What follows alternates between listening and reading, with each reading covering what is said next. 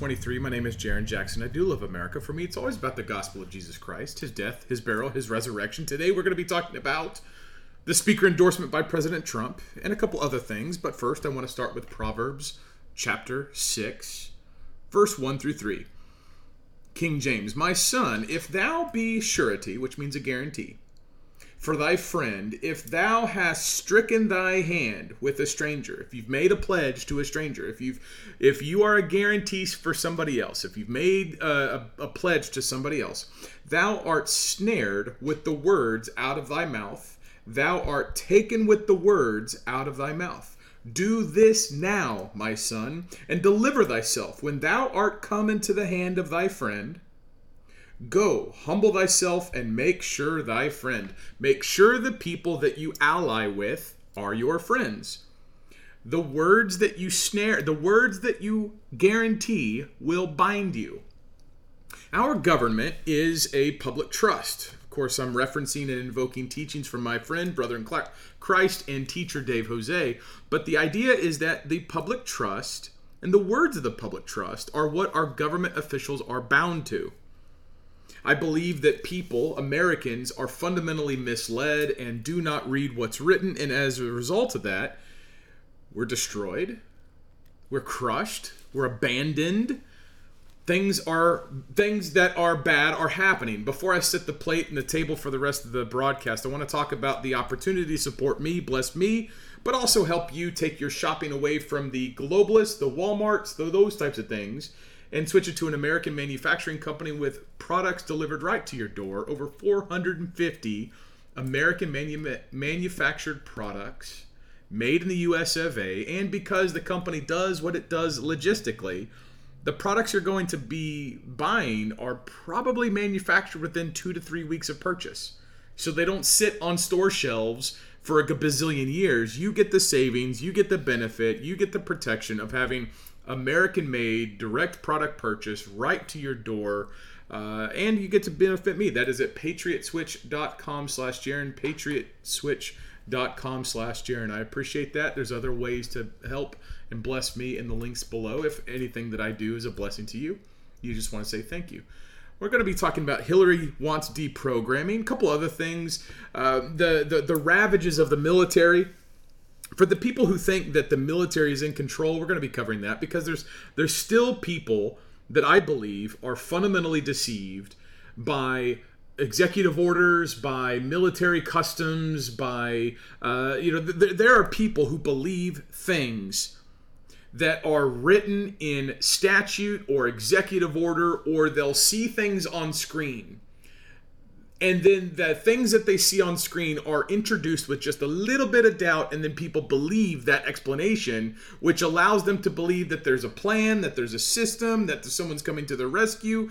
But if you actually see the video of the four star general in charge of uh, the air force talking to Matt Gaetz about a demigender you will recognize our military is not doing something that's like completely secret and going to continue to save it. Don't be deceived. I'm going to bang on and hammer immigration because I think that's a, a nation killer. And then I'm going to end with something where I'm actually going to be reading. I'm going to be reading this letter from the 10th Circuit Court of Appeals that they sent to me. They sent me a letter in response to several notices that I sent them so they they wrote what they wrote. I will read this. I will explain what it means, and then I'm going to end today with an affidavit because we're going to be swearing, excuse me, I will be claiming that people have the right to instruct their government. And this is important because we need to understand that we are the boss and we are not the servants. I serve Jesus. I am in Christ. I serve him. I'm not the servant of my government. So when my government writes me a letter telling me that they are unable to understand what's going on, we're going to swear to something. We're going to send it right back to them. So it's it's a completely different perspective. I give uh, obviously credit hat tip to my uh, teacher, friend, brother in Christ, Dave Jose. Um, but we're go- we're going to be doing it because as as the knowledge goes out there and as the wisdom goes out, people need to start applying it people need to start applying it. The very first thing we're going to be talking about today is President Trump's endorsement of Jim Jordan for Speaker of the House. This is him on his Truth Social. Congressman Jim Jordan has been a star long before making his very successful journey to Washington, D.C., representing Ohio's 4th Congressional District, represented by all. He is now chairman of the House Judiciary Committee. He's actually received a lot of notices from me. As president, I had the honor of presenting Jim with our country's highest civilian award, the Presidential Medal of Freedom. So much is learned from sports, and Jim was a master. While attending Graham High School, he won state championships all four years, a rarity, and compiled an amazing 156 and 1 record. That is actually really amazing.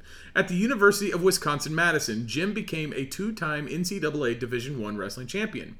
He won his 1985 86 NCAA championship matches in his weight class. Jim has a master's degree in education from Ohio State University and a law degree from Capital University. He is strong on crime, borders, military slash vets, and Second Amendment. Jim, his wife, Polly, and family are outstanding. He will be a great Speaker of the House and has my complete and total endorsement. Question What does this matter, if any? President Trump, and we spoke yesterday about hammer time, did I load that thing in there? Yeah, I did. I, I spoke yesterday about Hammer Time. You can't touch this. You can't touch this. But that was yesterday. So I spoke about how President Trump's influence on politics is just like a bull in a china shop. He's a hammer. He's not a surgical tool. Um, and, and I, I believe that's exactly what he needs to be. I believe that that is God using him, no doubt in my mind. I support President Trump.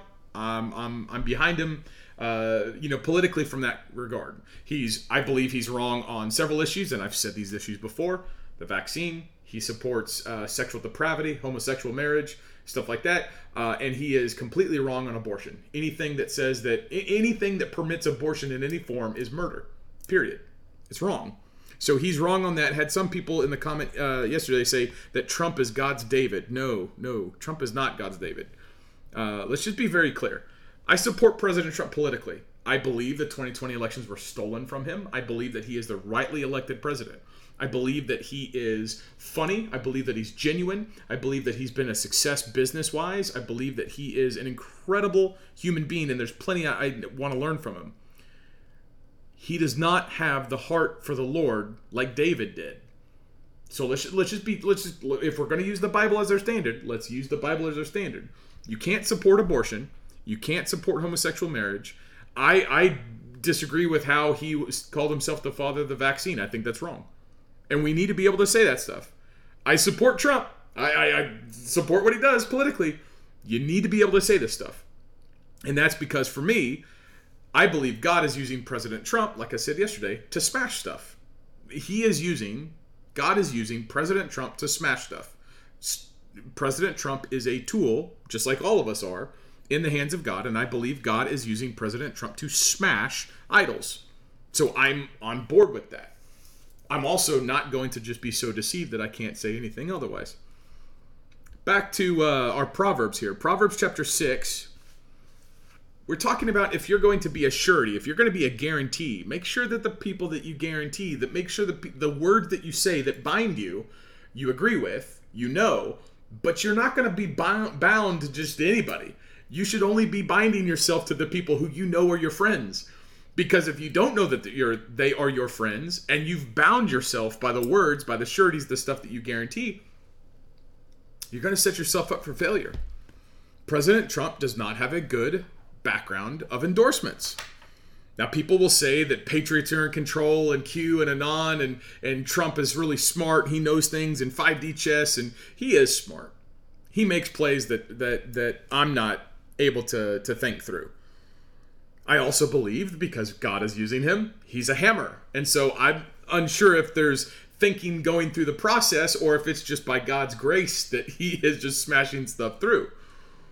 but he makes bad picks. Whether it's his son-in-law Jared Kushner that put an Israel first lobby in the White House, uh, you know, and they, they made this this uh, position where. Um, you know, getting away from America first, getting away from taking care of Americans to, um, you know, elevating uh, elevating those types of considerations, those those impasses. His his loudest supporters in the campaigns and stuff like that, he started to weed out, and he brought in, uh, you know, this this more temperate, more moderate establishment Republican advisors. Um, his own attorneys, you know, sold him out. What's her name? Jenna uh, Ellis Jenna Ellis was one of his attorneys on the uh, election stuff. And then as soon as she broke, as soon as uh, that kind of all pittered out, by the which way, all of those court cases and none of them, none of those attorneys could get Trump standing. Interesting. Very interesting that attorneys could not get Trump standing in a, in a case where he was the one on the ballot. Very interesting to me. But as soon as she was gone, she threw him down there. She sold him down the river she has an entire podcast based on the fact that Trump is uh, is bad, and and you know she's this. Uh, you know, I, I believe she's a bushy, but anyway, um, the point that I'm trying to make for Trump's speaker endorsement is that Trump has the base. He's got the Republican Party. He's got the conservatives. The Patriots support him. They know he was screwed, and even if they don't like him, I'm speaking to my holier than thou Christians. I'm I'm speaking to the people that are like, well, President Trump's you know morality is horrible. No, it, there's parts of it that are absolutely horrible. But if you, if I, in my opinion, if you don't see what God is doing with President Trump, just smashing stuff, um, you need to be able to call out the truth and be able to say where you disagree with him and point to the Bible why you disagree with him or point to the Constitution where he's wrong in the law. But God is absolutely using him. I wonder if Trump's endorsement of Jim Jordan will lead to lasting effects. I'm not above saying that I was wrong on uh, the McCarthy stuff. I believe the deep state was going to be stronger than what they were to withstand Matt Gaetz' uh, motion to vacate. So at this point, I think that President Trump's got the sway in the in the Republican Party for them to nominate Jim Jordan. The question then becomes, will Jim Jordan deliver the goods? Because as the House Judiciary Committee chair, he's got the ability to subpoena all sorts of people. He, I mean, the House Judiciary is looking over the justiciable matters, the the courts. They're looking over the judges. They're looking over the application of the law because the legislature created the federal courts, the circuit courts. Go look up the Judiciary Act of 1789. Those courts were created by the legislature. And that, that Judiciary Act of 1789, signed by George Washington himself, still stands. And so these lesser courts, these federal courts, are under the supervision of all this legislature, and the chair in the House that's dedicated to that is the, is the Judiciary Committee. Jim Jordan, as the chairman, has had the ability to subpoena anybody he wants to in government about all sorts of stuff. I want more on pharmaceuticals. I want more. I want more uh, subpoenas against pharmaceutical companies. I want more subpoenas against border people. I want more subpoenas. Uh, Hunter Biden. Like there, there's all sorts of stuff that's been going on that makes me now question. And, and I'm not doing this because I'm anti Jim Jordan. I, I generally think the Freedom Caucus guy is a conservative. The issue becomes, and this this is where for me as now a student of the fundamental law, as someone who wants people to, to learn the law, learn the rights, uh, understand the common law, send notice and affidavit for the people to govern their government. So that is my position. I am a Christian. I believe the Bible. I want Americans to learn the fundamental law, know their rights, so that they, by right, can govern the government. So now it's no longer my frame is no longer the right versus the left. It's now, well, it, it's always, Lord willing, going to be Christ or not Christ, Matthew 12 30. But now in politics, it's people and government. People and government.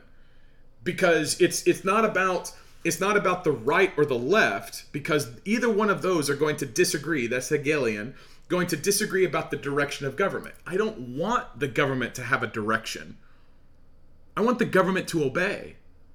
I want the government to take its direction from the people And I want the church to be preaching the gospel so that the people obey and love Jesus Christ. Love and obey Jesus Christ. So I want our government to do it exactly what it was supposed to do, which is obey the people. So whenever we overlay on top of government the right and the left, and we look at this uh, Trump's endorsement of speaker, we've elevated. I've said this before. We've elevated the position of speaker such that this is our hope. We need the right guy because once we get the right guy in there, he'll do the subpoenas and the investigations, and he'll do all the things. Riffing off yesterday, that reminded me of a song and maybe this is the wrong song because it's not as in, it's not as intuitive as what I played yesterday. I played uh, MC Hammer, uh, you know, can't touch, uh, you know, can't touch this yesterday. But today is going to be Creed, One Last Breath, and the idea, the idea that I'm going with here, is you just vacated the speakership. Speaker McCarthy's gone. Now we're talking about what person's going to get the speakership, and it's like Jim Jordan. And this is like, this is our, our, our one last, we get one last chance to do this right. It's always imminent. Round the road to nowhere. You want the right people in the right job. But you don't want the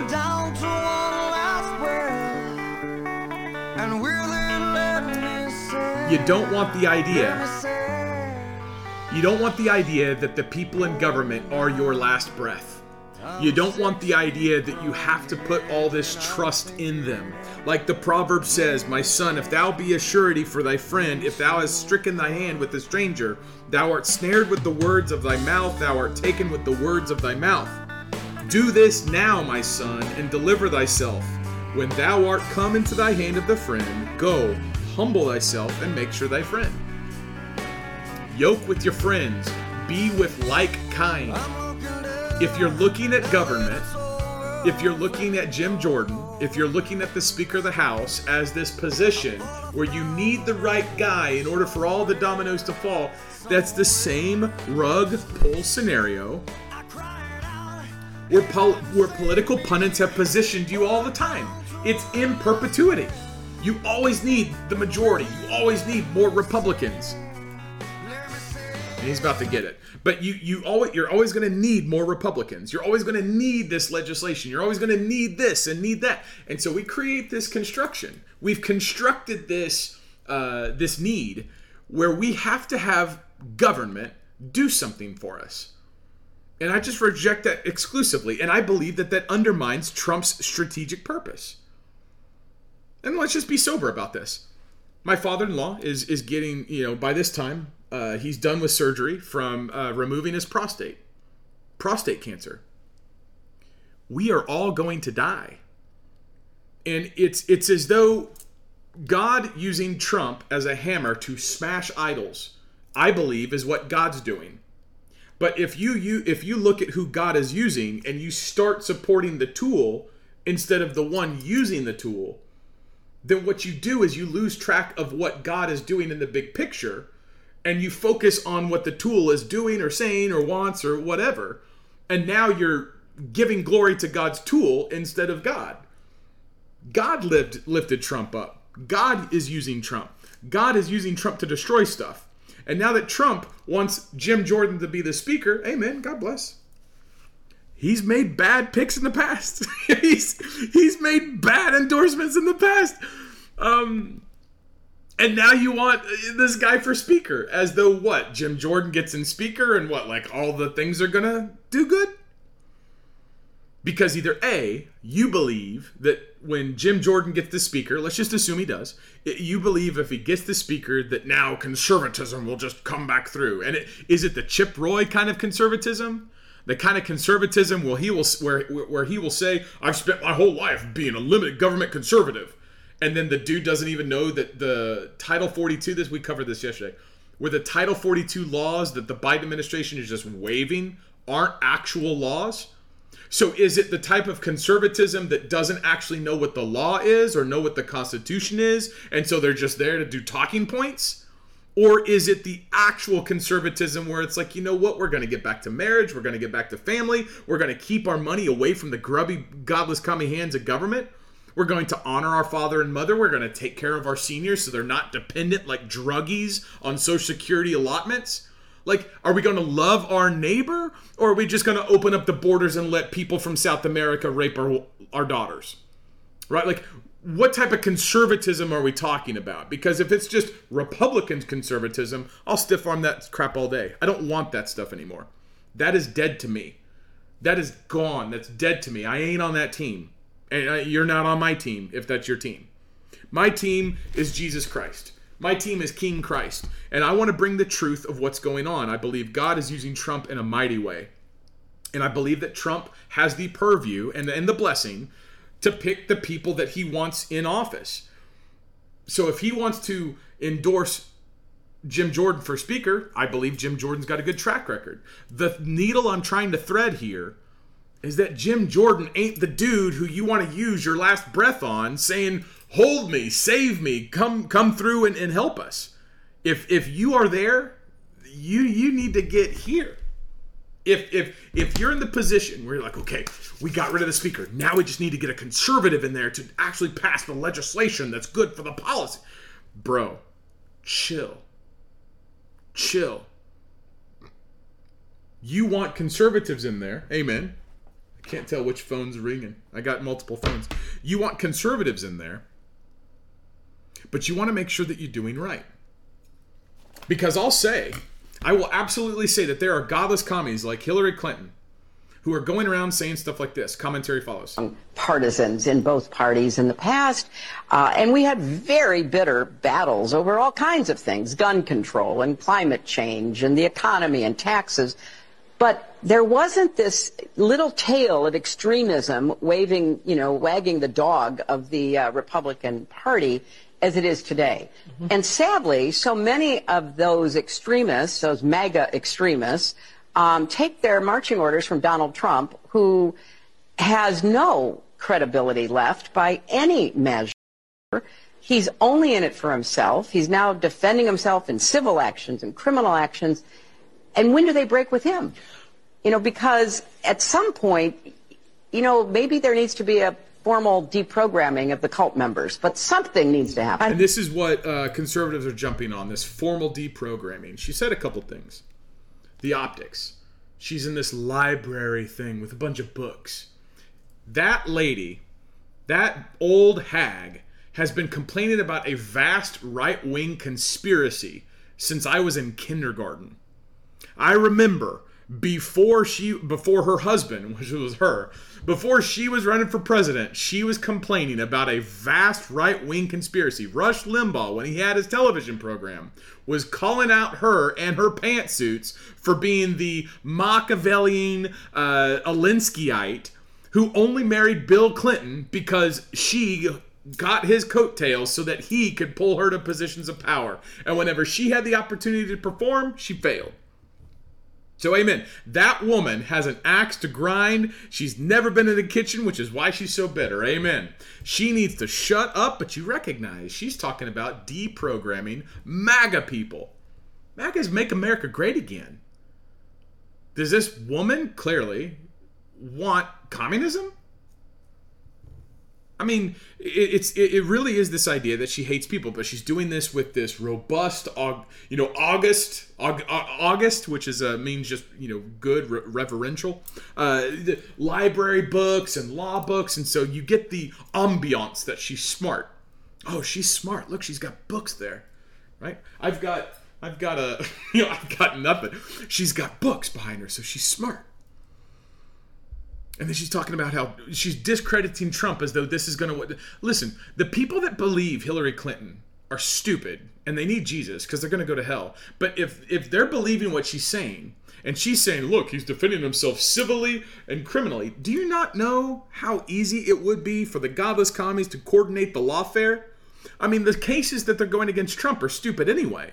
But then for her to sit up there like some you know, fat cat, some erudite, smug, pernicious little, uh, you know, uh, I can't say what this this little little little old woman is just so vindictive and spiteful.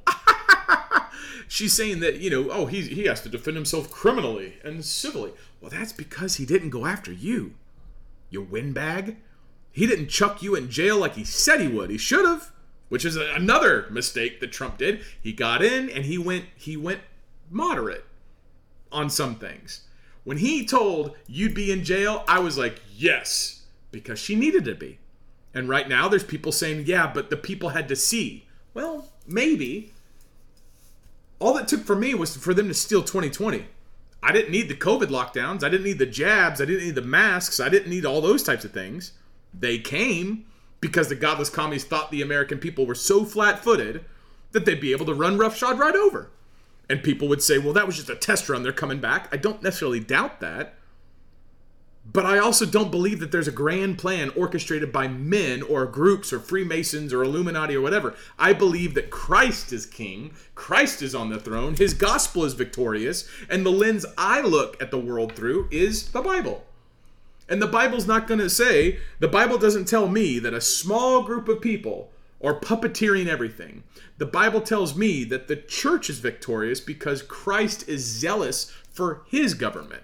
And his government will always increase. And his government will never be uh, you know defeated. It will never be destroyed. And christ works through his people. That's what i get. So you've got these competing ideologies. And people would look at this and say well she's talking about deprogramming this is what the radical left wants to do well yeah no duh are you, are you going to be so triggered by the fact that Hillary, who's should be put out to pasture, she's over here saying, you know, um, the you know we want to deprogram all these Magites. Oh, look at that! That's fear tactics. That's fear tactics. It's fear tactics. Of course, she wants to deprogram people. Of course, she wants to do these things. But pointing this out and saying, look, that's what they actually think. That's a tired conservative trope. That's simp conservatism. It's simp because all it's doing is preying on your fears. What it's not doing is not posturing you for government. It's not t- it's not telling you that this windbag has I need to come up with something else between this Jeremiah 224 harlot is over here saying um, the same things she's been saying for decades, which suggests to you that she hasn't come up with either A, new ideas, or B, she hasn't been successful. She's been doing this for decades and hasn't been successful. She's always complaining about a vast right wing conspiracy. Now she's talking about the MAGA people that need to be reprogramming. All she's doing to me is tell me she's not innovative, she's unsuccessful, and she hates Jesus. That's what I get from her. Now I want to shift if I can, and I want to go to this idea because there's still a lot of people that believe that executive orders have laid the foundation where the military is still in charge they'll say the military's in control or and, and i was one of these guys that whenever i started this live stream i did so based on what i was observe i did so based on the stolen 2020 election and then i organized it on observing the military I wasn't using tracking things, showing planes in the air. I wasn't uh, looking at Q drops. I wasn't doing any of that stuff. I was looking at what was going on in the military just from open source information and I was looking at the military and I was taking it with my knowledge of the Constitution and I was putting it together. And I was using that to explain that something wasn't right. Because whenever Trump fired his SecDef, Esper, Mark Esper, in like November, right after the election, and then he brought on, uh, what was his face? Um, the Special Forces guy, Chris. Um, I don't remember his name, but he, he brought on some Secretary Miller, Chris Miller. He brought on Secretary of Defense Chris Miller. Chris Miller then stovepiped the the uh, the organization of all special operations underneath SecDef. So he pulled them out from underneath the secretaries and stovepiped it underneath himself. That had never been done before. And then you look at the number of cannon shots. You look at all these types of things and there are still people who are using that those things from years ago as their analysis to explain the world today if you're going to use something from the past to explain the world today use the bible and not freaking conspiracy theory approximating high probabilistic uh, you know alternative explanations for things because you could just look at Matt Gaetz explaining or asking what demigender is to some four-star Air Force general. Watch this. What's demigender? Sir, that's a uh, that's a, a, a term of the people that are eligible for that particular scholarship that what's is available to. It's a person who looks at their gender in a in a different uh, a different way than I do, sir. Well, sure, that's all of these people. You're a cisgender man. You don't even get to apply. Well, Do you know what demigender really means? I, I'm not really sure, sir. Right. So, do you know what agender means? All one word, not a space gender, but agender. Uh, sir, I don't. Right. So here we are pushing a fellowship, calling for people that you don't even know what the words mean. And the number one group of people, the cisgender men, are excluded. Now, d- in the name of diversity, equity, and inclusion, should we be pushing programs that we can't define that exclude the largest group of service members? Great question. I like Matt Gaetz. Uh, I like him more and more. Got issues. We all do. The core thesis here is that if you believe that the military is still in charge, if you believe that stuff, recognize the rotting out of the core of the military, not the peripheral of the military. Because if there's clickety clacks on a computer, or if there's gee whiz smart people that are like pushing up their glasses while they're like doing their statistical algorithms to like do stuff around the peripheral, space command or special operations, that's not the core of the military. I would say the Air Force is not the core of the military. But so as a three star, not a four star. But uh, I would say that the Air Force core is being that was the Air Force Academy superintendent. That's a three star general in charge of the cadets at the Air Force Academy, the Zoomies, who are going to be the leaders of the Air Force decades from now. So the leaders from the Air Force decades from now are being trained, are being taught demigender, agender, all this gobblers commie crap, and you want to believe the military's still in charge based on some executive orders, and while the core of the military, the future of the military, is being trained and taught and shaped, you want to believe that the military is still in charge of like all these things. Go with that. If the military were in charge right now, the borders being opened and the trespass, the, the liberty loss, the violence, the raping, the murders, all of that is unlawful. All of that is unconstitutional. You are not, in the law, permitted to do wrong or to break the law to do good in the law. Paul writes about this in Romans. Do I go about doing wrong so that God gets the glory? Because if God gets glory because he conquered my sin, shall I just go about sinning so that he gets more glory? And he says, Of course not. You do not do wrong in order to do right. And if there's people right now that are like, well, but you don't really understand the 5D chess, you're stupid. You're stupid. There are people who have died. There are people who are in trespass. There are things that are happening that are seem to be ir- irrevocable. And they're happening. And if you're still giving your thought to to this notion of of this military that you don't understand being in control despite the fact that its core is being hollowed out, that is a that is a general he may be a diversity hire, but that is a that is a general in charge of a, uh, a, a, a, a military academy. He's pushing for something he doesn't understand. That dude did not come up with the idea. Demigender scholarship. And then really slow down and think about that. This man has given decades of his life to an institution, and he's now sworn under uh, oath to members of Congress, telling them the the institution he now leads because he's got three stars on his on his shoulder. He's got three stars on his shoulder. The institution he's given decades to, he's promoting something he doesn't understand. He didn't come up with that idea. Who told him that? Who told him he needs to do that? Where did that idea come from? Whose ear? Who who has that dude's ear? Who is sitting on his shoulder telling him what to say that his decades of service to the institution that he swore to, he is just going to chuck under the bus, walk in the freaking buzzsaw, and go to Matt Gaetz and say, We need demigender stuff. And then Matt Gaetz is like, What are you talking about? And he doesn't even know the freaking definition. Do you understand the type of institutional um, loyalty it takes to just completely do that? And that doesn't just happen, folks. That doesn't just happen. For all the people that think you just push button, get military, you're stupid. You raise officers. They are raised over time. You don't just pop military leaders out. Doesn't just happen. I just wanted to riff on that because there's still people that are like, it's just it's it's it's it's it's hopium. It's hopium. Stop doing it. Let's go to DeSantis. He sucks. Commentary follows. Goes to 10 rallies, their vote counts the same as somebody that's unenthusiastic and then goes and votes. And, and we just have to understand that. And people will act like 2020, they're like, you know, Biden was, was such a disaster. But here's the thing I don't, think, I don't think anybody voted for Biden, okay?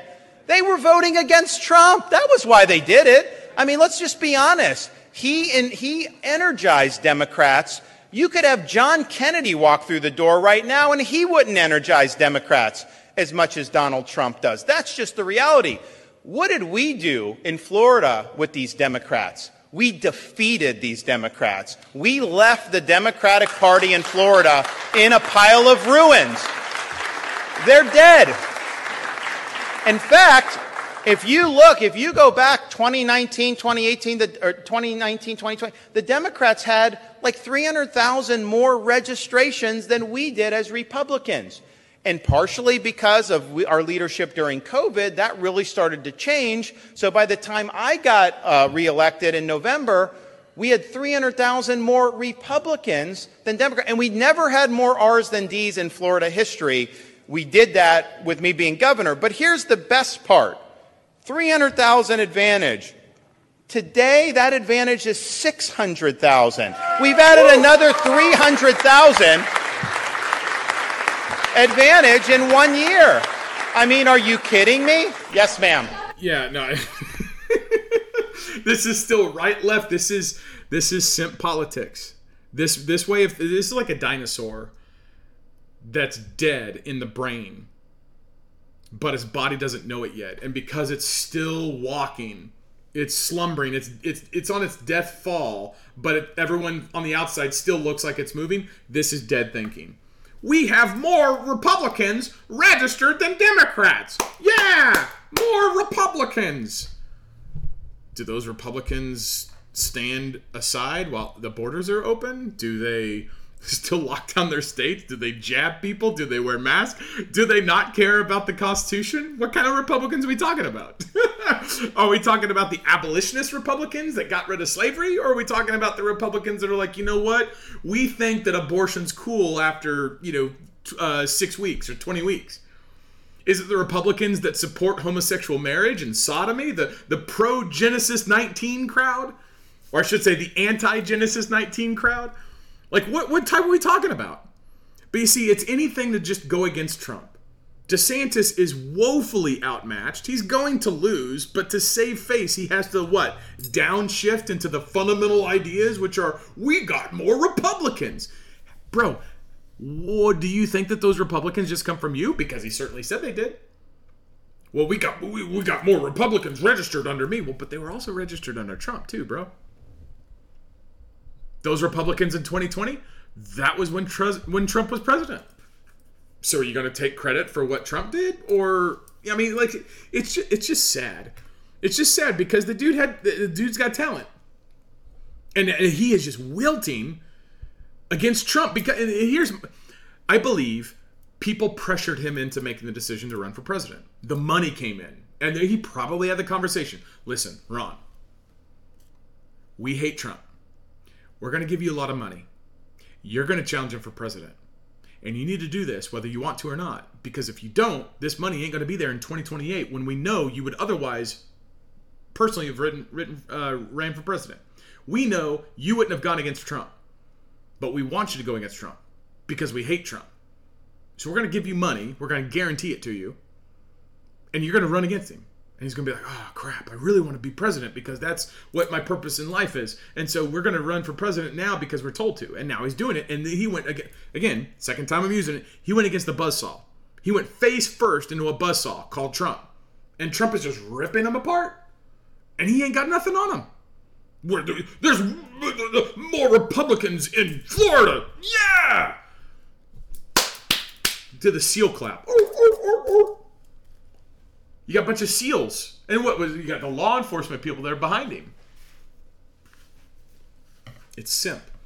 Trump is uh, a victim of bad law. Here he's tweeting out, truthing out, I should say. It's almost obnoxiously low. Another Palm Beach realtor with over 30 years' experience in the area tells The Sun Mar a Lago has 17 acres and stretches across the island with beachfront on both sides. There are no comparables, no comparables. There's nothing to go on. It would be like you asking me how much is a Mona Lisa worth.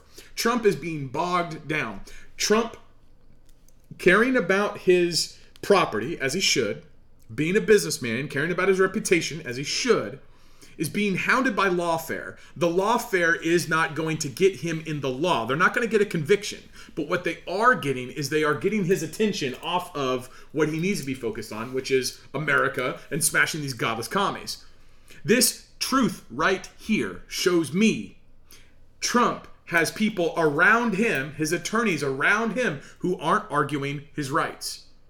They are arguing stupid statutes.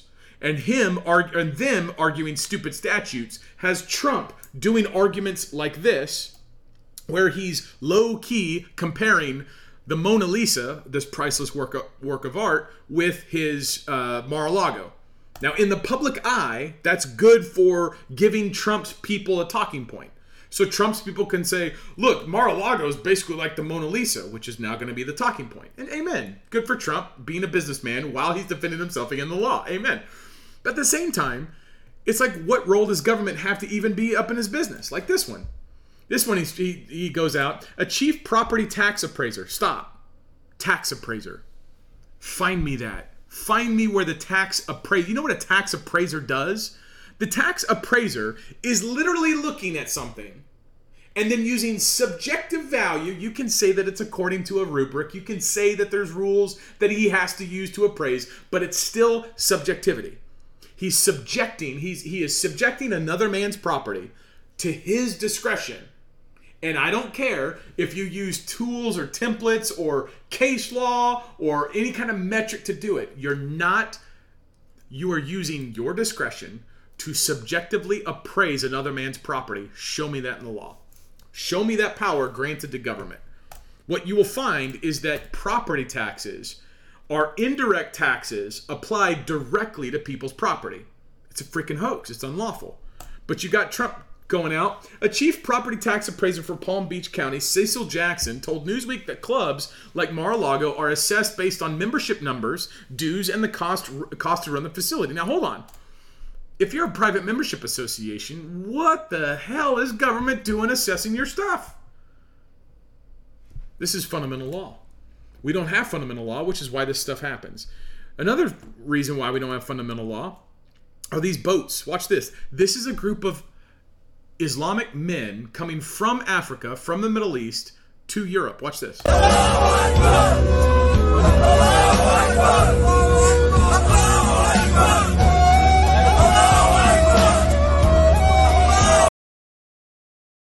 can't take it. I can only listen. It's like just makes me think of get my head cut off. Um, they're coming into uh, into Europe.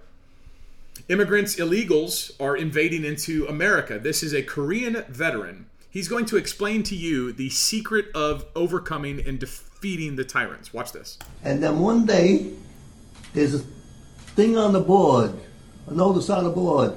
You gotta be out by March 15th. I think that gave us like a month and a half to find out where we're going to go.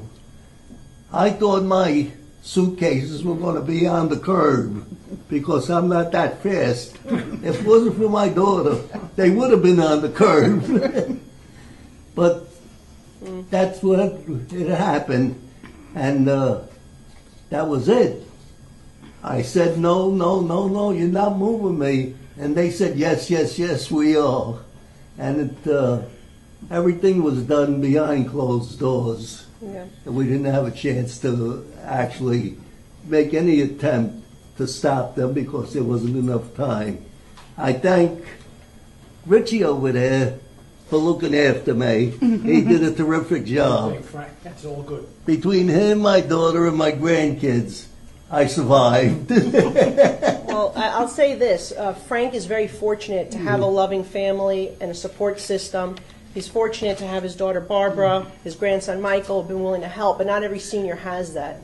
And we know that there are seniors that were in that facility that did not have that support system, and that's why we demand to know what happened to them. But it also brings up a point that they were forced to leave on a certain day in March. Yet, when the elected officials inquired, they were told they don't want to sell in this market. They, what was the rush then? That's the question we need the media to ask Homes for the Homeless. If you didn't sell the property and you still weren't interested in selling the property, then what was the rush to get these senior citizens out? They deserve to know. They deserve to have answers. And if this is a nonprofit organization that wants to keep its nonprofit status, they better have the answers to those questions. I thank you all for coming, and I'm sure you have questions, not for me, for our friend Frank here. Now, I want to, because I just checked my phone while I was watching that. A couple different things going on. A Korean veteran kicked out of his housing by the people who owned it, the nonprofit who owned it. And the nonprofit kicked him out, presumably to sell it. But then when they kicked him out, they didn't sell it. What did they do? They occupied it with illegals. So nonprofits are getting money to kick Korean veterans out, Korean war veterans, out of their people, out of their homes that they're providing them for. Ostensibly, the nonprofit organization exists to provide housing for underprivileged people, in this case, a Korean War veteran. So, this Korean War veteran takes advantage of the nonprofit organization's services, which is housing, cheap housing. The nonprofit organization kicks him out. I'm sure that there's terms and conditions somewhere about the housing there. Kicks him out to do what? To sell it. But they don't sell the property. What do they do? They occupy it with illegals. This means, and this is what I believe, that the nonprofit organization has found a revenue stream that gets them more money with illegals coming in than housing Korean War veterans. This is a travesty. But at the very end, this lawmaker speaking about the fact that this nonprofit organization is going to be able to keep its nonprofit status. I think that this is folly. I think that whenever you look at a tax status as the crux of, a, of an agency or an entity's existence, you're you're you're overlooking the fact that the man's liberty was trespassed and that a nonprofit organization is created by the state and allowed to do things so long as it doesn't go against fundamental law. And if you go against fundamental law, then you as an entity cannot administratively exist. Lawmakers don't know this. They either know it and don't care because they get paid to not and neglect it, or they don't know. And because they don't know, you got to ask the attorneys why aren't you guys telling them that the government can destroy, administratively dissolve any entity that goes against the fundamental law, any entity that trespasses the people's rights? Show me that. Was the was the Korean War veteran given full disclosure by this nonprofit organization that they could give him XYZ notice to get out of his place for considerations for sale? And if you don't sell the property, which is probably what the terms and conditions were, we give you notice, you have to get out if we're going to sell the property. That makes sense because they can't have you in there if they're going to try to sell. They, they're going to get you out. But if they tell you they're going to sell, and that's false or that's fraud, and they don't sell, but then they go get somebody else to go get another revenue stream, I want full disclosure. Did the Korean War veteran what did he receive full disclosure that he would be able to have housing from that entity from that non-government organization that he could have his housing switched out for an illegal. I want to see that because if he didn't have full disclosure to that, that uh, contract is null and void because it was signed under false premise. It, he there was no meeting of the minds. They did not give him full disclosure, and if they didn't give him full disclosure, then they're trespassing his rights. If they're trespassing his rights, then he can go to that legislature who's having the public relations, uh, you know, the, the the doing the press conference for him. She can take action to do a letter of inquiry. She can take action to to do an executive action committee to go against that entity and let and administratively dissolve that non-government actor. That that NGO. But people don't think like this because they don't know the fundamental law. I want to point out that I just saw this. Mike Lindell can't we can't pay the lawyers. Mike Lindell reveals very sad news. Lawfare cases by the radical left are robbing him of his income. October 6th, this is just put out, but Gateway Pundit. There's Mike Lindell going on War Room. Mike Lindell joins Steve Bannon on Thursday War Room, where he revealed some very sad news. Listen, I believe Mike's a patriot. I believe he loves the Lord. This guy is being milked by his attorneys. He needs to stand on his rights. Yes, lawfare is coming for him. But if you understand the only reason lawfare is effective is because people don't know the fundamental law. And because the lawfare is, uh, and because people don't know the law, they will get sued. And when they get sued, they're like, holy crap, I'm getting sued. Where's the attorneys? Where where do I get attorneys? And then they go pay money. The attorneys, the very first question they're going to ask is, what do you do for a living? What do you do for a living? What do you do for a living? We want to make sure that you've got enough money so that we can get paid despite whether you win or lose. And you end up paying so much money on the front side that by the time you realize, holy crap, this thing's all stupid, you're bled dry. It's like an IV. It's so so they see Mike Lindell as nothing more than a big vat of blood that they're going to stick their IVs into and just bleed them dry. He's just a big sack of money that they're just taking these direct IVs from. You need to stand on your rights, Mike. You need to learn the fundamental law and assert your rights and crush these things. Because what's happening, is, for, for example, we spoke about this yesterday, a couple days ago. The IRS is coming after Mike Lindell because Mike Lindell does direct contracts with his employees. Now, hear this. Article 1, Section 10, Clause 1, Subsection 6 says that Congress and no state shall make any law impairing the obligation of a contract.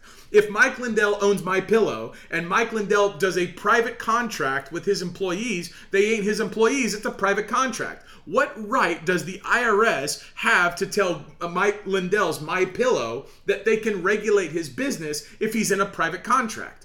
They aren't privy to that private contract. The IRS can go to them if they want to, or if the IRS comes to him, he can rebut the non positive law, Title 26. He can rebut that with the Tariff Act of 1913 and say, IRS, show me the positive law you guys have in order to come into my business to make me check my books or for you to do this. Now, if they were smart, the government actors, they could come back and say, well, you are a created entity of this state. XYZ, Minnesota, I think is where he's from. You are a created entity of Minnesota. So we can come and look at your books. Amen. But what power were you granted? What power were you granted where I have to just do all this stuff? Show me. Show me. And then which government actor swore? Because think about this if the government is suing you, the people of, the state of, the United States of America, the presumption is that you have something or you did something against them. So if you have a business and you're making pillows and you're doing stuff with your Egyptian cotton and all this other kind of stuff, you're doing things, and the government sues you, the presumption is that you have something or you've done something against the government. Who swore on the government's behalf that you've hurt them? Who swore on the government's behalf that you have something that is theirs? Your attorneys don't know this. Your attorneys don't say this. Your attorneys aren't told this. They're not educated like this. This is not their understanding because they don't know the law. What they do is pay me my money, show me my money. I say this as someone who was raised by an attorney, someone whose father in law right now is getting surgery to kill the cancer, who was an attorney. My uncle's an attorney. I have friends that are attorneys. Attorneys don't know the fundamental law. They know the system, they know the process, they know that what, what they've been taught. But if they haven't been taught what the fundamental law is, what the maxims are, what your rights are, if they don't even know their state constitutions, I mean, look at this. Uh, Mike's from Minnesota, I think. Let's go to Minnesota. Let me just share, my screen and we'll, we'll get into some constitution. Let's just share my screen. Let's go to Minnesota. Minnesota preamble. Here you are, Bill of Rights, Article 1, Minnesota Constitution. Look at that. Government is instituted for the security, benefit, protection of the people, in whom all political power is inherent, together with the right to alter, modify, or reform government whenever they're required by the public good. Minnesota Constitution, Article 1, Section 1. Boom. Look at this. Uh, rights of citizens, privileges, freedom of press. Where's property? Look at this. Trial by jury. The right to trial by jury shall remain inviolate. Where's Mike Lindell's trial by jury? Mike Lindell is paying all this stuff, all this lawfare, right? He's saying all this stuff. We can't pay the lawyers. He's paying all these lawyers. But where is his trial by jury? Where's his trial by jury? Where is his trial by jury to do this? He don't have one. He don't have one. What he does have is he's gonna. And I'm trying to find a property. See this due process. You need due process, treason defined, rights of injuries or wrongs. Look at that. Right, redress of injuries or wrongs. Wrong is a common law word. It's not a statutory word. It's a common law word.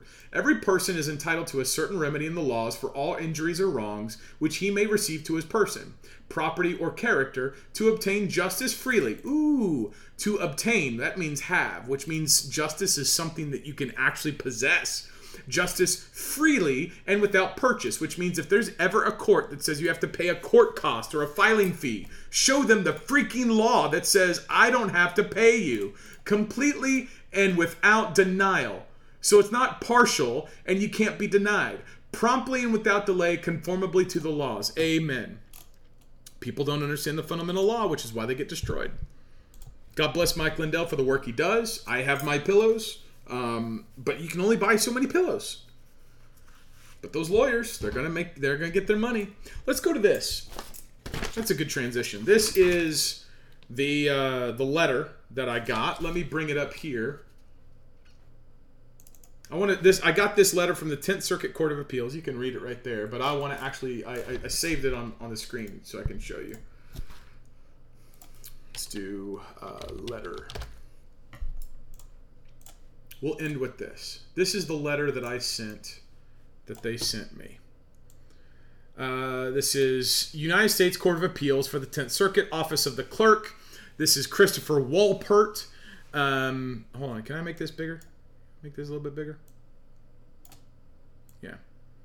Uh, well, actually, I, I don't like that because I'm to have to scoot back and forth. Let's just do it like this. All right. Uh, Dear Mr. Jackson, the court received, and this was September 12th. Today is October 6th.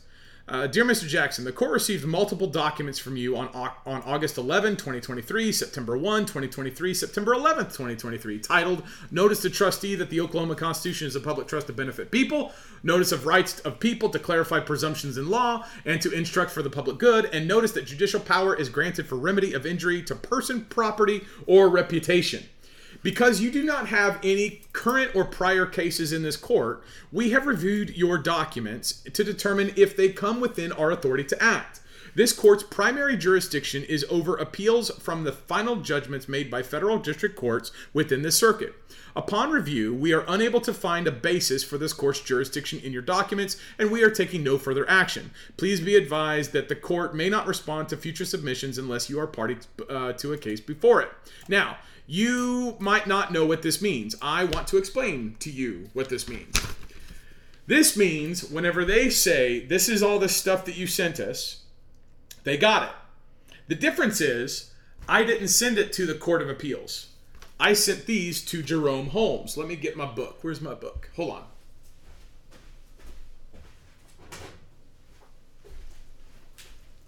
I didn't send these to uh, the court. I sent these to Jerome Holmes. Let me get my stuff organized. I didn't think I was going to do this. Let me do. Um, oh, here we go. Uh, so this this is the one that they sent. Right. This is the one. Notice to this is the first one. Notice to trustee that the Oklahoma Constitution is a public trust to, to benefit people, and this is exactly who I sent it to. Here are my green cards. These are green receipts. Sent it to John Heil, who's a federal judge. Sent it to Jerome Holmes. Jerome Holmes, there you are. That dude right there is the Chief Justice of the 10th Circuit Supreme Court, and there's the tracking number. So that's the tracking number to the thing that I sent that is uh, the notice to trustee of the Oklahoma Constitution Trust to Benefit People. Jerome Holmes got that, not the 10th Circuit. What's the difference? The difference is the judge is not the court, and the court is not the judge. So, this is where people need to understand what the law is. Because this gentleman, Jerome Holmes, who I think is a Trump appointee actually, this guy is. So, what happened is, Jarrin, one of the people, sent notice to all sorts of people. And whenever I sent notice by certified mail, I can prove that I sent it. I can prove what I sent. And whenever I send it to these people, they're supposed to take notice. Judicial notice is evidence. That's a maxim of law. A judge doesn't know anything unless it's brought to them and made known to them judicially. This means, and I've said this before, if a judge is looking directly at you, excuse me, judge is looking at you, and there's this pen. If this pen is not brought in front of the judge's eyes, the judge doesn't know that it exists. So whenever he's looking at whatever he's looking at, until someone brings something in front of him, he does not take judicial notice. He only takes judicial notice if it's brought to him. So you give notice, which means affirmation, or uh, not affirmation. It means information. It means observation. Uh, it can mean to instruct, um, whatever it is. But you give judicial notice. So when a when a judge has a case, he's looking at this case. He's looking at this box. Everything in the box, everything in the case is what the judge notices. The judge doesn't know. So if this is the box, if this is the, oh, it's just this, and people are going to say, oh crap, he just did the Illuminati thing. Oh, people are so stupid. So if this is the box, I'll do it right here. That way my eye's not in the middle of it. If if you if here's the case, and something's out of the case, people have to take stuff and put it in the case. They have to put it in the hole so the judge has judicial notice. If they don't put it in the hole, they don't have judicial notice. The judge is only going to look what's inside the case. So if there's something out of the case and your lawyers don't argue it, the judge doesn't take notice. This is what's happening to Mike Lindell. Mike Lindell has rights. He's got rights all day long. He's got the Constitution, he's got the fundamental law, he's got all these powers, all this privilege, all this power that he can actually direct the court by himself. But guess what? The judge doesn't take notice because it ain't in the circle. It has not been brought into the judge. Let's uh, do it like this because th- this hand is the case. Everything on this hand is the case. You have to bring it on the, the hand and you have to say, we're going to put judicial no, that tickles. You're gonna have to put judicial notice. My pen doesn't work. There, you're gonna have to put judicial notice. We're gonna write judicial notice on this stuff. And this is what the judge looks at. Okay, there it is. But if it's not written in the case, if it's not brought into the case, if it's not filed, if it's not given notice, the judge doesn't see it. So if you're Mike Lindell and you're paying all this money to your stupid attorneys, and your stupid attorneys aren't saying what the fundamental law is, no one's bringing notice of what your rights are. And if the court doesn't have notice of what your rights are, if the judge doesn't have notice of what your rights are, they're not going to take notice of them. So whenever Jarrin, and I should say, I would encourage you, whenever you give notice to your servants, you're telling them what the information is and they have a duty and an obligation to take notice of what you send them. Why? Because that's the law. So, what this judge, excuse me, what this uh, court clerk did, you notice exactly what they did. So, they did two things wrong in the law. The very first thing that they did wrong in the law was that they conflated courts with judges. I did not send this to a court, I sent this to a judge. The judge, look at this, the court received. No, the court did not receive. The judge received. The judge is a is a is a is a man, man or woman, born you know made in God's image, sworn to the Constitution. The court is not a person. The uh, people are going to get all hung up on the words, and probably we should. The court is an institution. The court is created by government. A judge is someone who's sworn to the Constitution, and he is in personam jurisdiction to the people. I'm the boss, they're the servant. We are the boss, they are the servants. They only have their positions because we created them. So when they swear an oath, they owe us obligation. They owe us duty. They owe us service.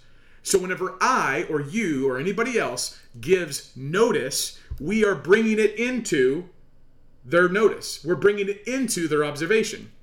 What they also, so that's the first thing. I didn't write it to a court, I wrote it to a judge. Don't write your instruments to a court, write your instruments to a judge. First thing, that's the fundamental law.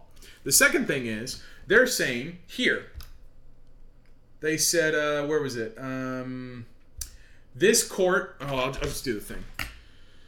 When they say, uh, because you do not have any current or prior cases in this court, stop. The presumption there is that the courts only do cases. You see that? You, does that make sense? Their presumption, they say this presuming that courts only exist for a case. courts don't only exist for a case. Courts have judicial power. Judicial power is for the defense of liberty, it's for the remedy of rights, rights and wrongs. The only reason judicial power exists is for justice. Justice does not have to wait until there is a wrong done. Justice, if you do, I mean, there's a reason why you put a fence on your property. I'm going to put a fence on my property so people don't come in. Well, that's a proactive measure. That's not a defensive measure. That's proactivity. It's me saying, This is my border, don't come on it. This is my property, don't come on. Now, if you trespass, despite the fact that I have a fence, I got you. Because now I'm going to say, hey, remember that fence that you came over? I put that there to show that that ain't you, it's mine. And you went over it. I'm going to hammer you harder. It's the same thing we're doing. These notices to these judges are you putting out your fence. You saying, get away from me, this is mine. You're always going to square your corners with government. Why should I live my life and wait for people to attack me before I go to government and tell them this these are my rights. I know my rights. Now you know my rights. Defend them because if anything ever comes across your nose regarding me, I know that now you know and we all know that these guys are coming against me. So you're going to hammer them. And you're going to be on my side because you only have that position because you swore an oath. So, whenever they say, because you do not have any current or prior cases in this court, it presumes I have to have a case before the court takes notice. And that ain't the fundamental law. That ain't the fundamental law. And I'm about to show it to you. I'm, I'm going to show you the affidavit I'm going to write. But the, but the, so they're wrong. And this is because they've been taught wrongly. Lawyers have been taught wrongly. Uh, we have reviewed, again, there's the we and not the judge. I sent it to a judge. I did not send it to a we. The, the we here is not the judge who was the, uh, the one who got it. We reviewed your documents to, to determine if they come within our authority uh, or, or uh, within our authority to act. First of all, they're not documents; they're instruments. They are lawful commands. They are lawful uh, notice of the fundamental law. These are instruments. They they are tools. They do something. Documents are just documenting something. There's just there's stuff in there. No, no, no. These were instruments. These were instruments. In some cases, they they uh, establish contract in some cases they they they all refer to themselves as standing as evidence and fact and law and that no courts may rehear this matter so they're not documents they're instruments right so they're using very loose language this court's primary jurisdiction stop where does this court get the authority to determine its primary jurisdiction and if i bring up maybe i'll do that if I bring up, I don't have it pulled up. If I bring up the Judiciary Act of 1789, this clerk just said uh, the primary jurisdiction is over appeals from final judgments made by district courts within the circuit. That may be what they are used to doing. That doesn't mean that it is the primary jurisdiction. It also doesn't mean that it's the only jurisdiction right? By saying something's the primary jurisdiction, that's a very lawyer way of saying that there are other jurisdictions and that uh, because that there's other jurisdictions, there's other ways to access. Just because I didn't come from a final judgment of a federal district court doesn't mean that there aren't other jurisdictions and that the court can't do things other than what it primarily only does. Make sense? Like, just because I don't come from a federal district court doesn't mean that I can't tell you and give you notice. What are you, what are you talking about? Like, show me where you guys can deny me giving you notice just because I didn't come from a federal court. That don't make sense. It, it makes sense if you go to law school. It makes sense if you're a lawyer and you you go with the system. But I'm looking at my rights going, I don't care that I'm not from a case. I'm going to tell you what the law is. I'm going to bring you to a fundamental, uh, frequent recurrence to fundamental law so that you don't let your stupid presumptions, you don't let bad presumptions in your court to do me harm. If you're the judge, you're supposed to know the law if you know the fundamental law, you know if someone brings some garbage to your court, you'd be like, get out of this guy. Get, get away from this guy. This ain't the law. You'll be able to identify bad presumption, especially if I tell you what bad presumptions are. Like, like the, the, the, the one that says this, the one that says this, uh, notice of rights of people to clarify presumptions in law. the notice is literally clarifying presumptions in law. And that's what they don't like. That's what triggered them. They don't like me clarifying presumptions in law. They don't like me doing that right there. They don't like me clarifying presumptions in law because what am I doing when I do that? When I write clarifying presumptions in law, I'm giving them judicial notice. I'm giving them notice for them to have judicial notice that anything that that instrument was about, they now know judicially to nuke it if it ever comes up. And guess what that was about? That was about the IRS. that right there was this one. Where's it at? Where's it at? I'll show it to you. Where's it at? Uh, uh, um, okay, because I, yeah, uh, so that one right there was my IRS one. It's this one. It's this one. That one's this one, and there's all the the cards, right? So so what I do is I have a book with uh, a binder, right, and I've got all the things that I've ever done and all their green cards and their associated things. So that's that's how I do it. That's how I do my stuff. And now I'm just managing my affairs. Oklahoma Tax Commission, uh, IRS. I mean, like I just manage my affairs now and and when you write these instruments they become there's a way to write them and we can go over that if you want. There's a way to write them where they become contracts. And if it's a contract between you and your government you're using your right to alter government. You're also writing a private contract. And they can't pass any laws to impair the obligation of a private contract. So whenever i write to them like i did right here where i say to clarify presumptions in law you saw that? To clarify presumptions in law right there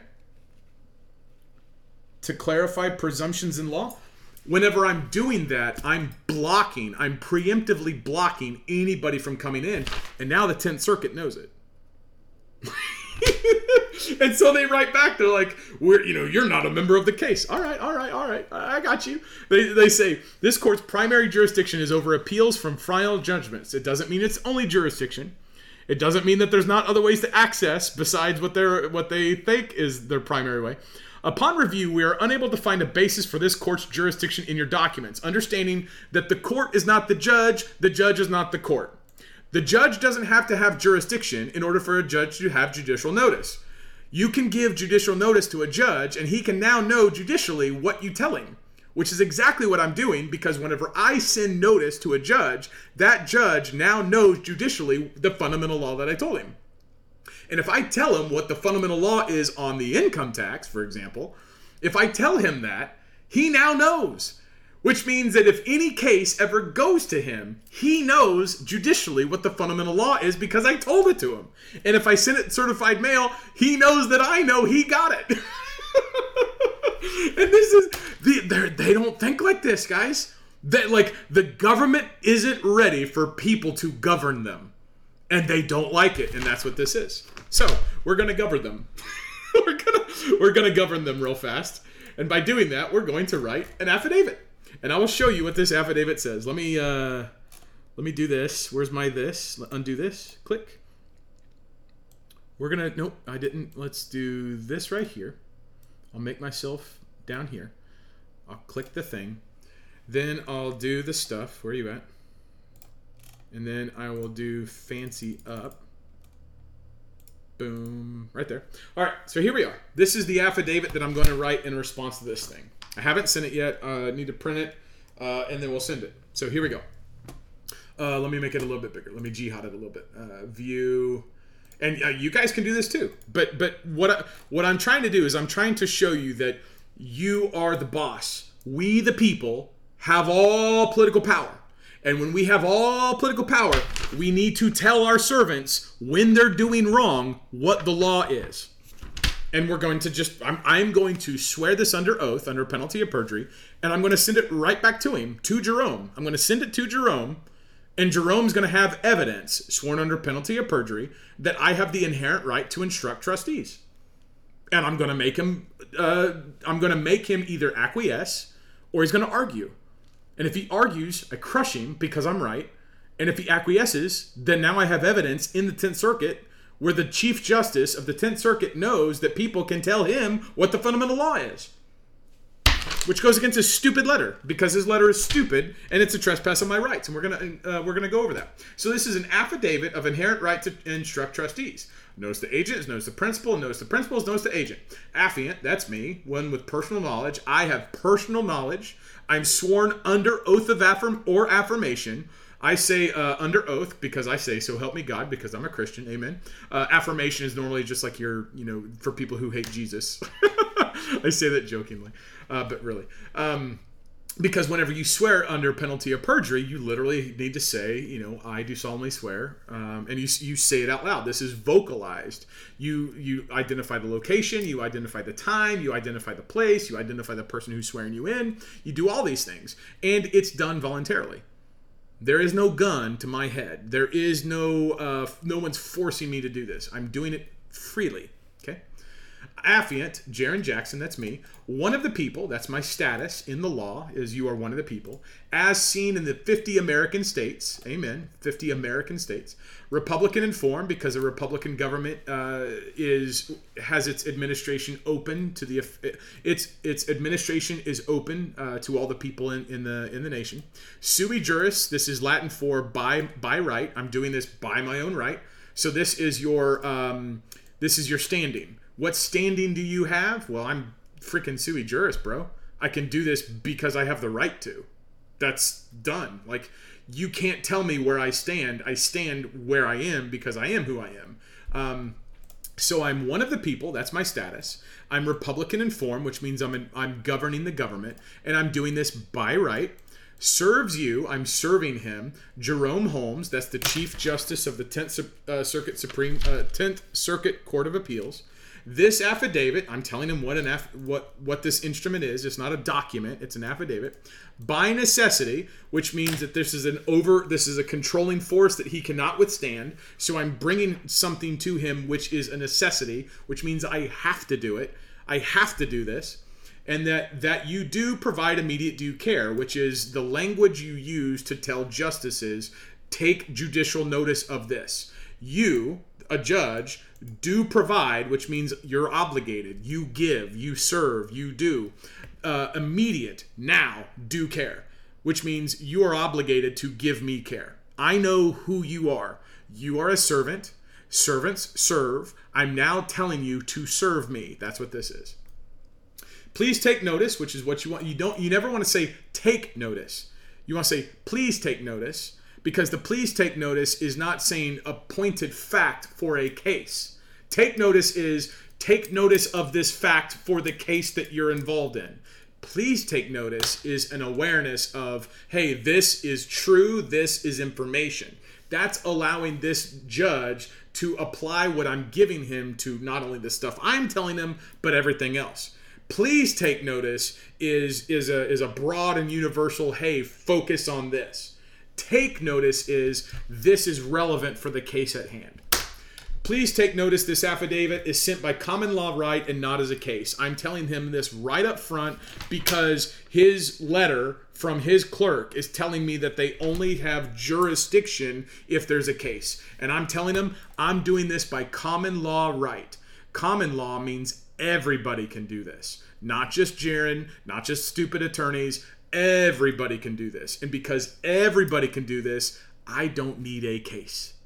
Period. So I'm doing this by common law right and not as a case. So he can't tell me, "Well, I don't you don't you know you don't have a case." No, no, no. I know I don't have a case.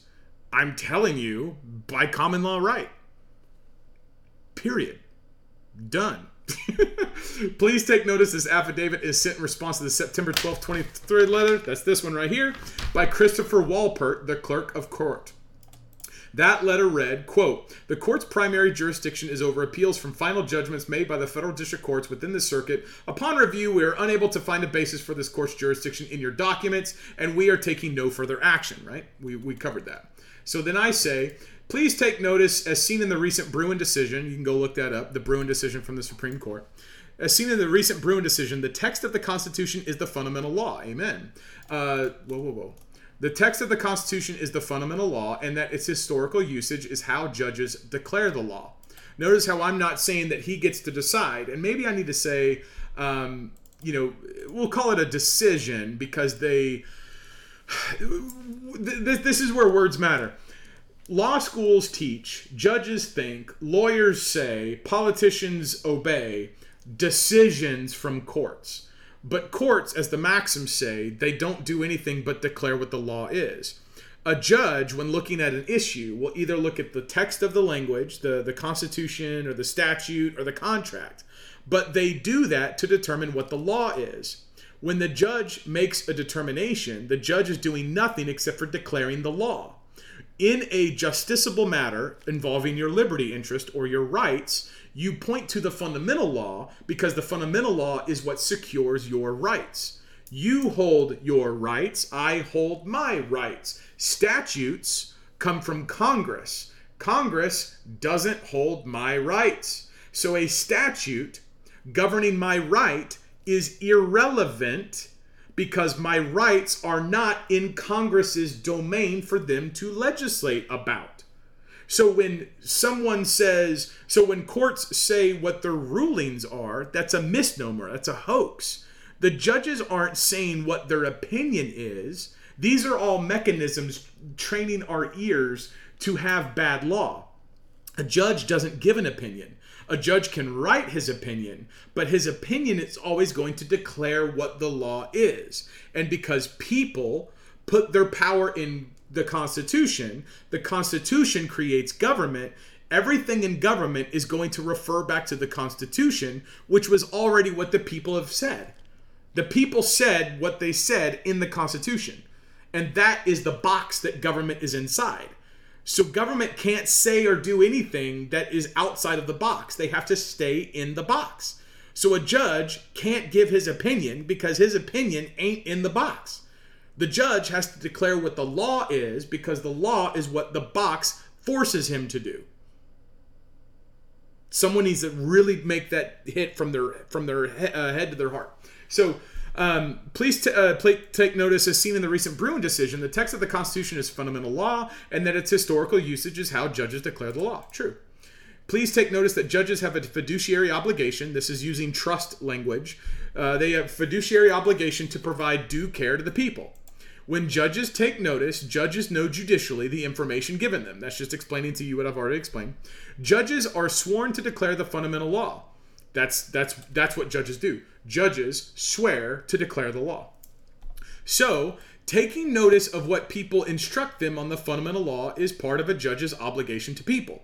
You are a judge because you you have power from the Constitution. You swore to the Constitution. When you swore to the Constitution to be a judge, you swore to the fundamental law in the Constitution. The fundamental law in the Constitution secures the people's rights outside of the Constitution so that whenever the people use their rights, you, as a judge sworn to the fundamental law, have to take notice of it. We are the boss. When the boss tells you something, you have to listen to the boss what the judge in this letter is doing is he's giving it to his lackey, some clerk court, and the court clerk is saying, We can't find any jurisdiction. Sorry, bro. You don't have to have jurisdiction for you to take notice of what I tell you. I'm telling you stuff so that presumptions are clarified.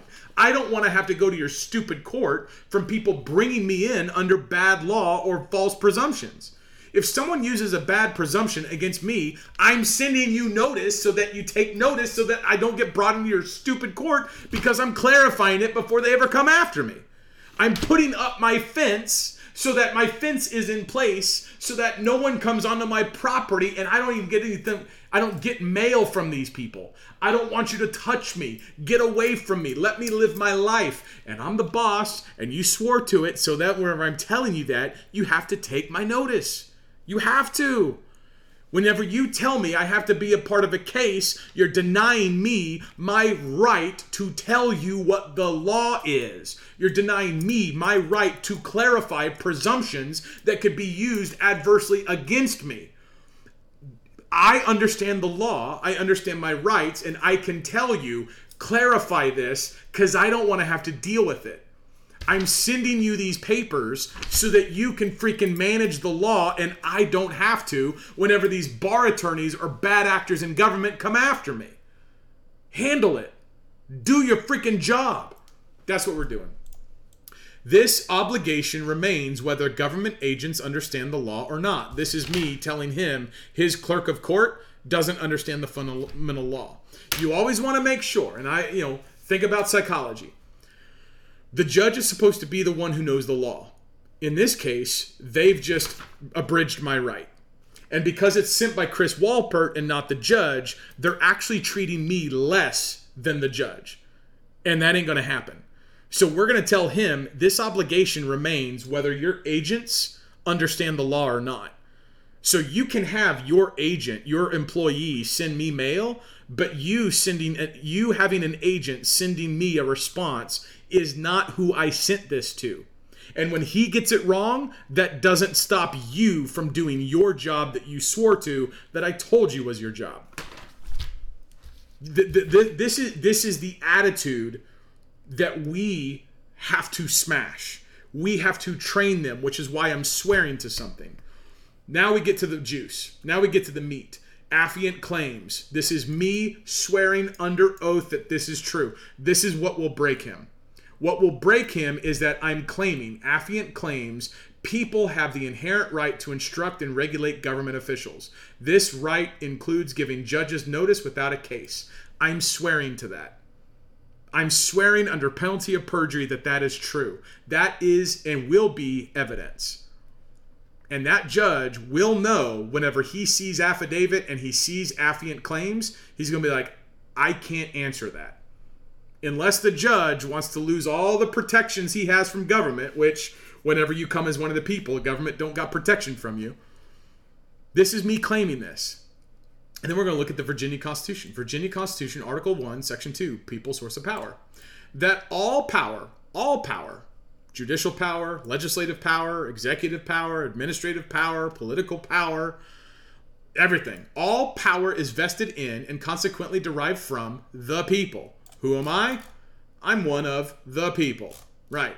So all uh, powers vested in consequently derived from the people, that magistrates are their trustees and servants, and at all times are amenable to them. See, whenever this federal judge, Jerome Holmes, when he swears to the U.S. Constitution, this is where our, our knowledge is bad. When he swears to the U.S. Constitution, the U.S. Constitution was ratified by the states. So that means the state, the states are parties to the Constitution. But the states have their own constitutions. Where do those constitutions come from? The people. So the people wrote the state constitutions, and the people wrote the federal constitution. So the people wrote all the constitutions. So wherever you go, you will find me because government doesn't exist without people. People create government. So when the people create the US Constitution and Jerome swore to it, Jerome also swore to the fundamental law inside the state constitutions. So if the state constitutions say what my rights are, oh, look at this. All powers invested in, consequently derived from the people, the magistrates are the trustees and servants at all time are amenable to them. So if I'm one of the people, and people have all power, and the servants or the, the, the magistrates in government are trustees and servants of the people and at all time amenable to them don't you think that the people can tell their servants what to do? Don't you think the people can give their servants notice? If you're a judge and you're supposed to know the fundamental law and the boss comes in and tells you hey here's what the fundamental law is how dare you send your freaking lackey to tell me that you don't have jurisdiction to hear what i say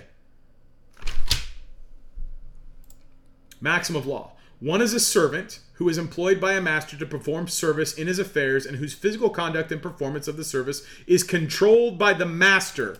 I'm the master. I'm the boss. The people are in control. We are the little g God that created government. We created government. Now, God is he's he's sovereign. He's the king, Alpha, Omega, the beginning and end. That is God of the Bible. In a smaller level, much smaller, no comparison, an echo, people create government. We create government. Now, God will rise, raise nations and fall nations, but the nations are the people. You go look up the definition of nation, go look up the definition of people. They're very similar. The nation is not the government. The government is not the nation. The people are the nation. The nation is the people. And people create their government. As Christians, we had founders who believed the Bible, loved the, loved the, uh, Jesus Christ, and followed the gospel. And so they, Christians, followed God's wisdom in the Bible and gave us a constitutional republic. And because they gave us a constitutional republic, the constitutions are the fundamental law. And that fundamental law secures my right by God. So if God gives me the right to form government, He did, we did, according to His wisdom, then we can come to our government and tell them what's up. Amen. We're the master. A frequent occurrence, I should say, a frequent recurrence. Wait, wait, wait, wait, wait, wait, wait, wait, wait, wait. Yeah, it's frequent recurrence. A frequent recurrence to fundamental uh, principles and a firm adherence to justice, virtue, and original law are indispensably necessary to pre- preserve the blessings of liberty and good government. That's an American maxim. And a maxim of law is something that that judge isn't going to be able to argue against. Like, I got him, I got him. I, I, I swear to something that's true. I show him in the Constitution, in the Virginia Constitution, where that power comes from, or like where that power is secured, where that right is secured. And then I, so I basically tell him, hey, I'm your boss, you're a servant. And then I use a maxim, you're a servant and I'm the master. And then I use a maxim, a frequent recurrence of fundamental principles of firm adherence to justice, virtue, and original law are indispensably necessary to preserve the blessings of liberty and good government. If I'm your boss and I send you things that clarify presumptions, you better freaking take notice. And I don't need a case for you to take my notice. Why? Because I'm the boss. I don't need a case. You are fundamentally messed up. Please take final notice is affiant's wish, demand, and right to alter government for the public good that you do immediately take notice of the fundamental law of the people's inherent right to instruct government officials, which includes giving judges notice without a case. If you believe affiant is wrong, you may provide in writing an affidavit. Affidavit sworn under penalty of perjury and postmarked within seven days receipt of this affidavit the evidence or constitutional grant you have to deny people the right inherent the inherent right to instruct and regulate government officials, or by tacit acquiescence, you agree to the claim, and that this affidavit shall stand as evidence and truth, and fact and law in all courts of record, and that no court may rehear this matter, and that any failure to take notice from affiant is done with full knowledge, malice, and intent to misconstrue fundamental law, which breaches the public trust of the Constitution, violates secured rights of the people, and betrays fundamental law. Amen. Please take notice as sent to you in the love of Jesus Christ. Amen and then we'll sign it. We'll do our verification. We'll do all that kind of stuff. Amen. There you go. And that's what we do. That's uh, that is what we do, and that is how we govern our government. The reason why this is important, the reason why I took the time to do it, is because this is a real world instance. There's a real real letterhead from the 10th Circuit Supreme Court, real date, real real letter, real stuff, and you need to be able to respond you need you need to be able to understand what they're saying because they don't just outright say it. They're not going to say, "We're not going to take your notice to clarify presumptions in law because you don't have a case." Either A, they're lazy, or B, they know exactly what they're doing because the notice of me clarifying presumptions was my was my notice to all sorts of people about the IRS. So why would a court not want to take notice of uh, the IRS and the notice that I sent? Well, frankly, because the notice that I sent to the IRS told the IRS that they use a court that ain't a court. The U.S. tax court is not a court, it's a freaking uh, administrative tribunal, which goes against my rights. You can't have a court that goes against my rights because my rights are what government is exist to defend. So if the IRS will take whatever issue and send you to the U.S. tax court, if Jarrin has told every federal judge and the Supreme Court what the presumptions are in the law, whenever the IRS sends paperwork that presumes I have to go to the tax court and I nuke that in a notice and I send it certified mail to the 10th Circuit Court, to the 6th Circuit Court, to the 5th Circuit Court, if I tell all these judges what the presumption is, and they come after me, I'm able to say, hey, judge, take notice. These guys are doing this stuff. And they're going to get there. It's, it, I'm in private contract with them. I've clarified the presumptions. I've put them all on notice, and they all have it. And my book here, my book here, has all the stuff that I've written, and it's got all the documentation that they have it and I know they have it and they haven't said anything, so I know now what I got. And when you know this stuff and you teach and you tell and you do, bring it. Bring it, folks. When you understand your status, standing in the jurisdiction in the law, this is what Dave Jose teaches. When you understand the fundamental law, you're the boss. This isn't sovereign citizen stuff. This is legit 10th Circuit Court of Appeals are responding to you because they know what you're doing. They know what you're doing. But they got to present it to you like, hey, we're not going to do anything. No, no, no, no, you will do something. Now, I'll just be candid. Taking notice isn't them like, it's like, um, it's like there's this movie from 2008, Forgetting Sarah Marshall, and there's this time when the the main character is trying to learn how to swim and paul rudd the comedian's like this guy named kunu and he's teaching the guy how to swim uh, how to surfboard i should say he's teaching him how to surfboard and so they've got this surfboard on the beach and the guy's laying on it and and the, the instructor's telling him like all right do do less do nothing now pop up and the guy pops up he's like no no no that was just too much get down they're like pop up do do less pop up and so like pops up. He's like, no, no, no, do less. He's like, literally, do nothing. And he just lays there. And he's like, no, you got to do more than that. It's a funny skip. But whenever judges take notice, I'm not like making them walk a mile, I'm not making them physically do anything. What I'm doing is I'm guaranteeing that that judge knows that I know that he knows what the law is. And what he's doing with this letter is that he took my notices and he demoted them. He demoted them. Or if he doesn't get his mail, because remember, all our stuff says uh, knows the agents, knows the principal, knows the principal, knows the agent. So if his clerk gets his mail and his clerk interceded on his behalf, now we're going to send it. And if his clerk ain't a judge, because it's not, and his clerk isn't guaranteed, his clerk is not duty bound to know the fundamental law, which is why he's saying we. Why would he say we if it's a him? if if it's an individual, why would he say we plural? Why would we plural be that? He's trying to present himself as as bigger than he is. And so because he's presenting himself as bigger than he is, he's demoting what I did because they don't want to have to take the presumptions. They don't want to have to clarify the presumption because what this would look like is that if someone came at Jarrin in these courts and Jarrin has already uh, clarified the presumption in law, that case is dead like on arrival. And because they could file the court, or like the government could file the papers or whatnot. But as soon as Jarrin gets this, Jarrin can say, "Hey, judge, remember I sent you notice on September, you know, whatever. I sent you notice on September whatever that you have to take notice of this." Did you take notice? Because if you didn't take notice, now you're in a sling. Because I used my right to clarify the presumption and I gave you notice. If you didn't take notice and you let this go in, not only are you going against the presumption and you're you're in bad law, but now you are breaking your oath because I told you to take notice. And if I told you to take notice and you didn't take notice and you let this case come in, now you're now you're in the bad spot. So you need to dismiss this case and you need to say I'm sorry. You need to apologize because because what you're doing is you're letting bad presumptions into your court, and the, that court is now being weaponized against me. Don't you weaponize my court against me. Because it's our court. We made the courts. People made government, government created the courts. So we created the courts. So when someone says stay out of their courts, it's like, well, what was you talking about? I own all the courts. You own all the courts. We own the freaking government. Why would we not tell our servants what's up? It's a completely different paradigm.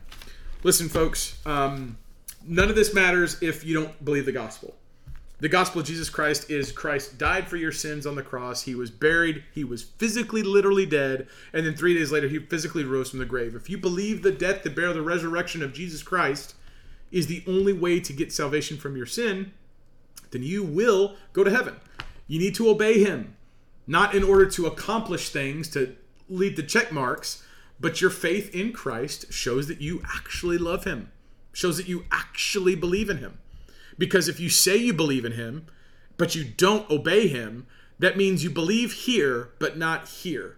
And God weighs the heart. God wants uh, people to worship Him. He wants the honor. He wants the He wants your praise. He wants your glory. He wants you. God wants you, and you are not what you think. You are who you are. And if you are born again, then you are His, and you are His create. You are His new creation. Amen. Believe the gospel, my friends. Folks, I just went an hour and 40 minutes. We covered a lot of good content. The best way that you can help me is to go to patriotswitch.com. It's a win win win option. You already have a normal monthly budget that you spend and you buy stuff, daily products, household products. Switch that over to an American manufacturing company. That's the first win. Is that you get direct product purchase, price competitive products without hazardous industrial chemicals that harm you. That's the first win. The second win is you're supporting American manufacturing and not globalists. The third win is that you're supporting me, my family, the work that I do herein, because what I just did for you, I showed you all of that. That right there will save people money. That right there will probably make people money. That right there is literally what Mike Lindell is struggling on. Mike Lindell is struggling on this stuff because he's paying lawyers and he doesn't have the money to pay his attorneys. We can't pay the lawyers. So you've got patriots, you've got Mike Lindell going out there telling people, I can't pay uh, lawyers. Patriot doing good things for America can't afford attorneys. Why don't you just stand on your rights? Why don't you just learn the common law? Why don't you learn the fundamental law and demand everybody in government stand on the text of the Constitution that they swore to? Anyway, appreciate your time. Lord willing, I'll be back on Monday, maybe? Maybe Monday. Heads up. I don't know. Please continue to pray for my father in law. I need to know if he's done all right, but I need to get going. Uh, Lord willing, we'll be back whenever we are. Until then, believe the gospel. Appreciate your time. I'm Jarrin Jackson. I do love America. Do not quit. Go to war. Amen. I just did that, and then I, I did the button, and then we did this. Amen.